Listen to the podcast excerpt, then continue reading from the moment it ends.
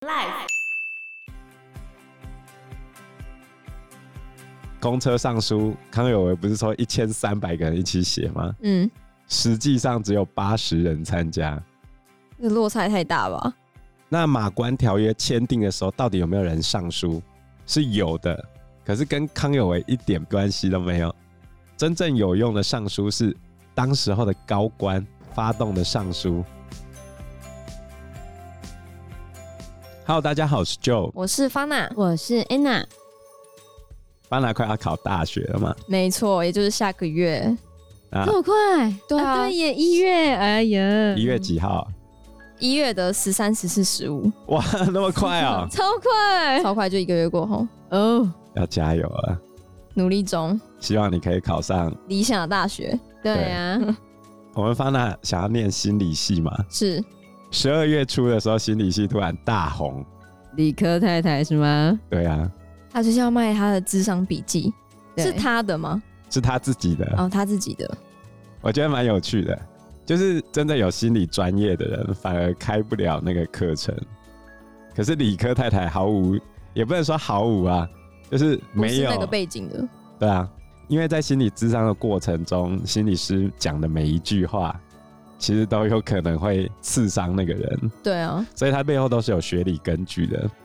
其实你从学术上来分析的话，不能因为你智商过一百小时就说你是心理师了。那你这样说，为什么老师可以研习，或者是修了几个学分就可以当老师？老师不是哦修了几我个们学分，我们没有修那么少啦，好，我们没有修那么少 哦、我是说加科登记，哦，但是也很久，好吧？他只能够说就是经验谈吧。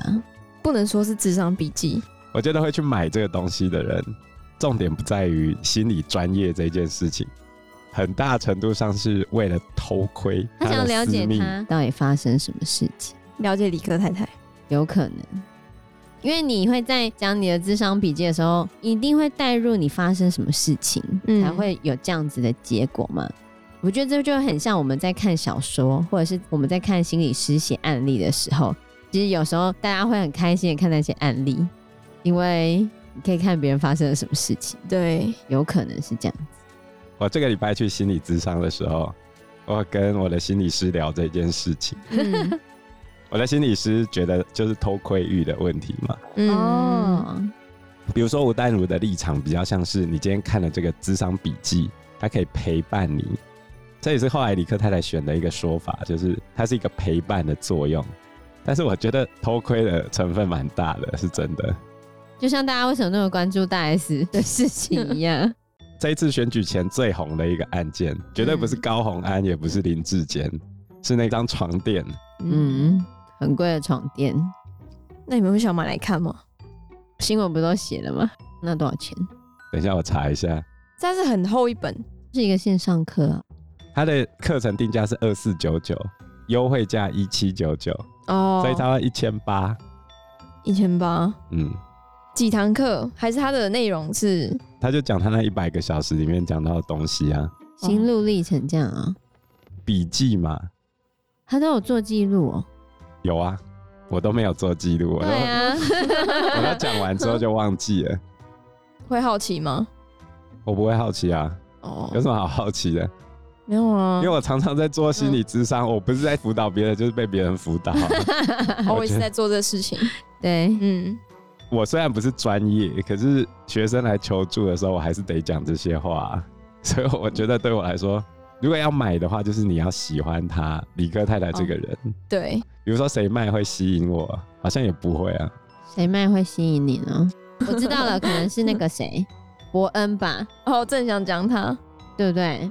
我大概也不会、啊，是吗？我不会啊，哪会？我觉我得都真只有买他专场的那个影片而已啊，哦，他的课程我就没买啊。他有曾伯恩有开课，有有有，他有教你怎么脱口秀的吗做喜剧，哦，哦。对啊吧？那是因为你没有要做喜 剧，所以当然不会去看他的课程啊。他可以教你流量，像最近那个艾丽莎莎的课程就卖爆啊。嗯，增加流量就是你赶快去跟艾丽莎莎 fit，然后就可以增加流量。哎、你不要小看艾丽莎莎，我知道她很厉害，她之前很强帮她朋友，直接就把她朋友拉起来。就拍那个屋子的那个吗？对啊，哦，他朋友超贫穷的屋子那对个，，哎、也很厉害，好不好？很厉害，超强的啊、所以重点就是网络的力量无远佛界，而且带动议题的那种议题领袖，甚至还有可能会去反过头来影响政府的政策。那我们今天呢，要回到张荣的慈禧，我们要来谈光绪皇帝的野蛮笔友。当时候光绪皇帝在任的期间，中国的第一网红康有为， 康有为他这么红，对吧？好，那我们就要来讲到国中课本提到的都是戊戌变法，是谁发动的？戊戌变法是谁发动的？对，发大家考试哦，嗯谁发动戊戌变法的？课本是怎么写的完呢？蛋 了，完蛋了！哦，我真的很讨厌中国历史。我刚才已经讲了一个人 哦， 康有为是其中一个，当然啦、对啊呀、康有为的另外一个对姓梁吗？对啊梁，启超。嗯，好好，我讲出来，饮冰室主人，饮冰式茶几。以诗歌与春光佐茶。所以国中课本其实都是光绪皇帝为首嘛，嗯然后他任用了康有为跟梁启超推动戊戌变法。嗯，呃，但是呢，在这个我们张荣的书里面说法完全不一样的，怎么说？我看完都会觉得啊、我好混乱了。 所以我们等一下会补充一般的看法，然然后还哦有，张荣的看法，这样子。所以张荣的看法跟其他人大部分都不太一 样，对，完全，怎么会这样子呢？嗯，我就不知道哎、所以有时候史料的解读真的是非常特别的一件事情。好，嗯那张荣是怎么解读的呢？我们要先从为什么会变法开始，因为甲午战争打输了嘛，哦，所以全国上下一片检讨的声浪。谁要来背这个锅呢？大家检讨来检讨去。要发动甲午战争的是光绪皇帝，那要不要检讨他？要，可是呢，又有另外一派为了保护皇帝，就把很多责任推到慈禧太后身上。就说慈禧是因为要盖颐和园，有没有挪用了甲午战争的军费，嗯所以都是慈禧的错。这两派嘛，所以要检讨谁？每个人都有问题，是那就等于每个人都没问题，搞 是定这样。吗？对啊，真的、啊、 真的就是这样。这个我要教大家一个好方法。好当你要检讨一件事情的时候，如果你是公司的负责人，这个决策是你做的，这时候你站上台来说：“我知道这次的失败，大家都非常痛苦，但是我相信每个人都有责任，我们应该一起检讨，让这件事情变得更好。这样，责任就不会都是你的。所有人都有责任，嗯那就是所有人都没责任了，然后就不用检讨了，就过去了。是这样啊、这么方便，那好像有点棒。你可以看到这一次某党选书之后就是这个心态啊，哦真的哦，是这样然哦、后下一次就会继续爆掉之类的。所以在甲午战争之后，就是还是有检讨的声浪嘛，到底要怎么办？啊，就是要变法啊！哦，因为开始有很多的上书，一封封飞进紫禁城，告诉大家说要变法，变法图强，中国要改变才能够变强大嘛。所以要怎么办呢？那光绪皇帝他并不是不想变法哈，只是他不知道该怎么办。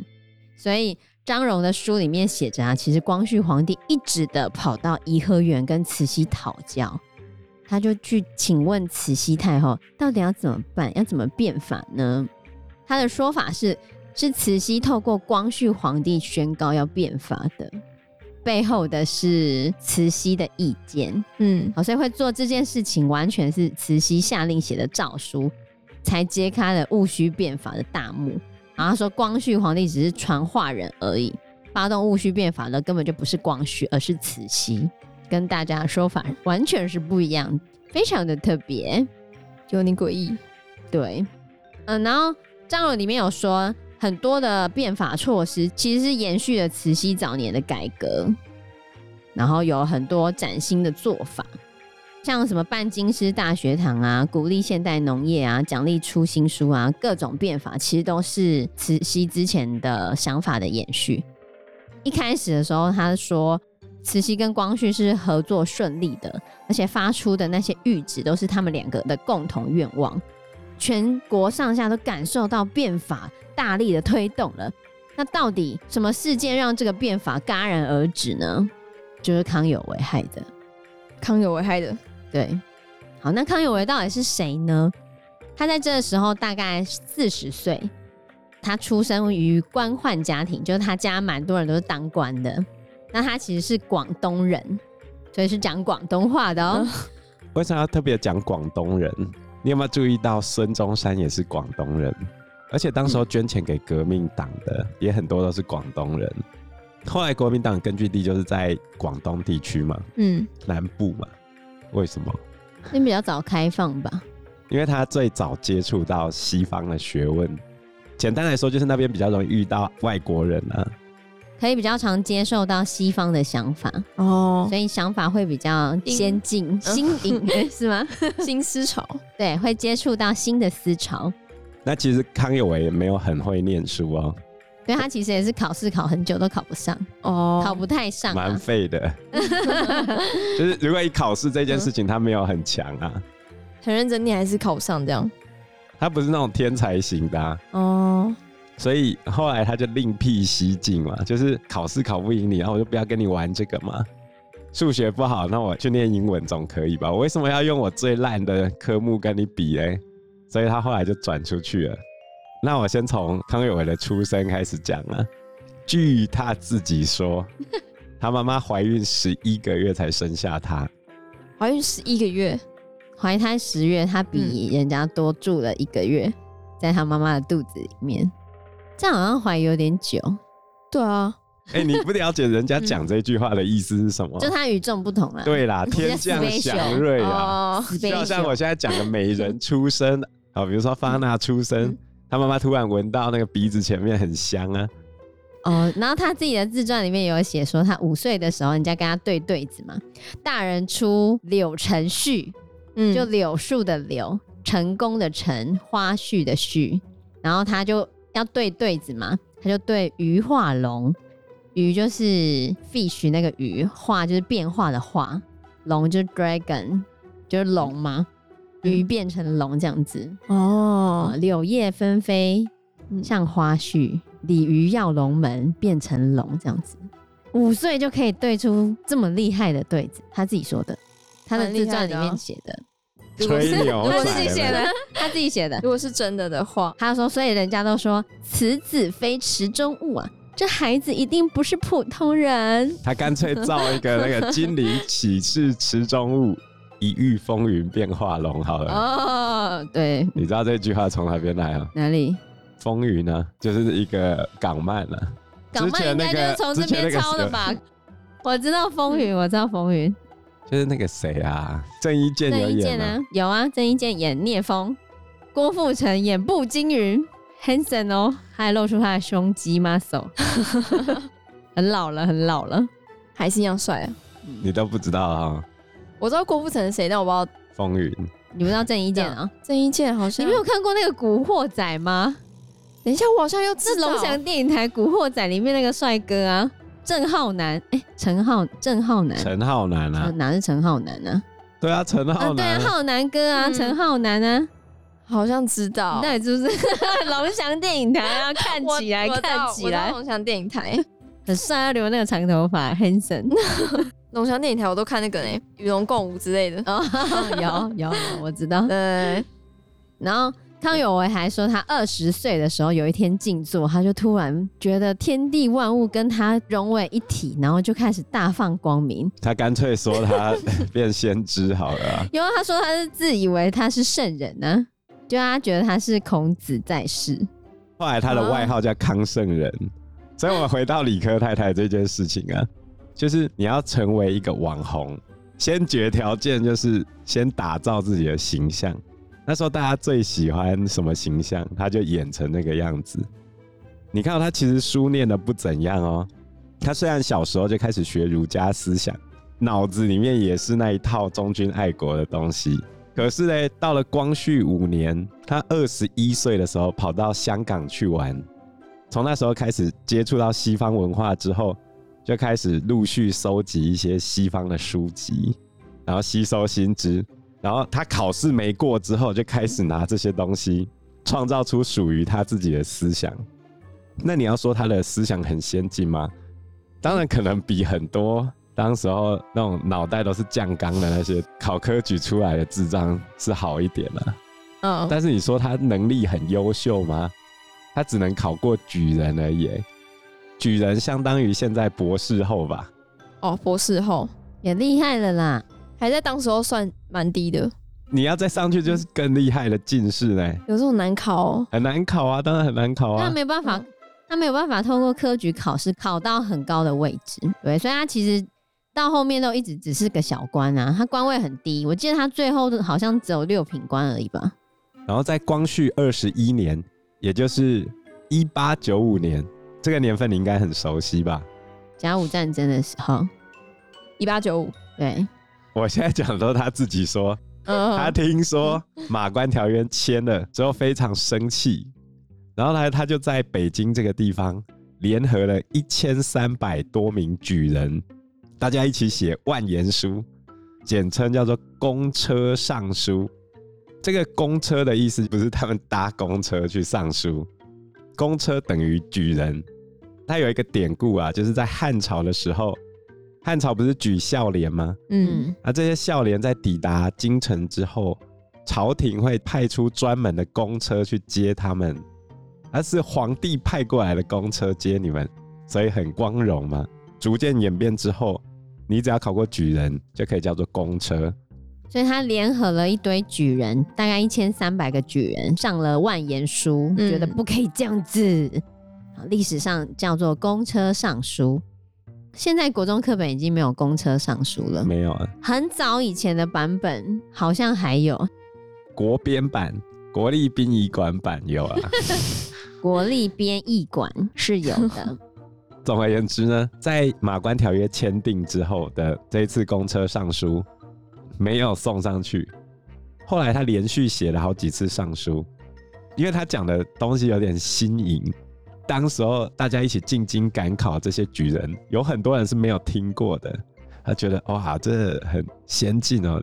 于是呢，他连续上书了好几次，上到第三次的时候，他自己说得到了光绪皇帝的赞许，他自己说的，然后旁边的人哦，超赞，好棒，得到赞许啊。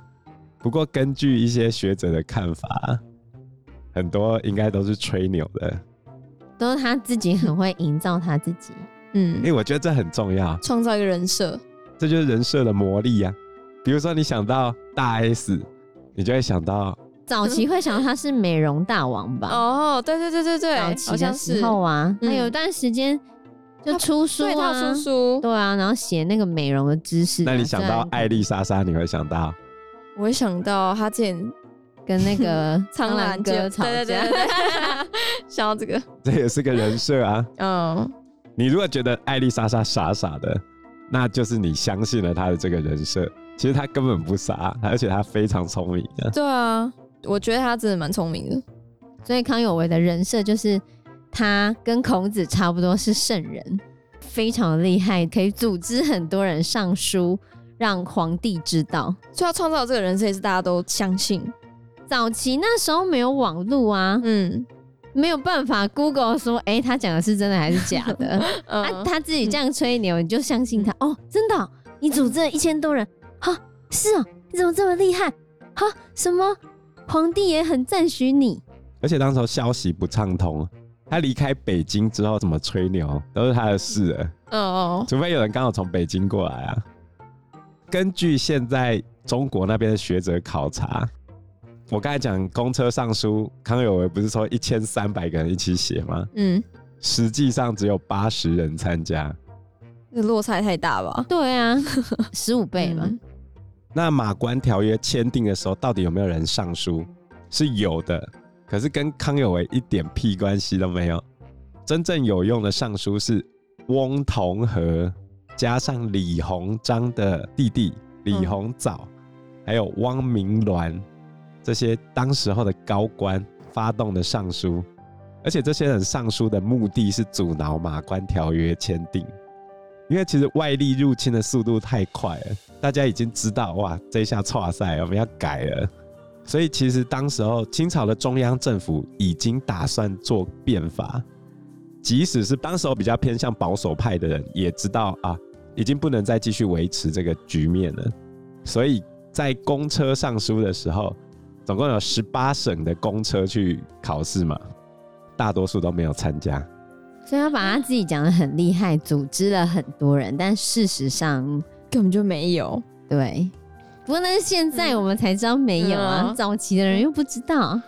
当时候去签的八十个人里面，几乎都是广东人，然后另外一个人叫做陈景华，陈景华你连听都没听过，对不对？没有，他也搞了一个公车上书，嗯然后他的签名有两百八十个人，啊，结果最后写在课本上的是康有为，有没有？真的啊有没有好笑？可是他把他自己营造的很厉害啊。另外，慈禧大战的说法就是，在他名声有出来之后，翁同龢有听到康有为的名声，所以翁同龢接收到光绪的名义，然后去找了康有为，想要跟康有为商讨变法。嗯，就是一般的说法都是这个样子，只是张荣的说法跟大家不太一样，就对了。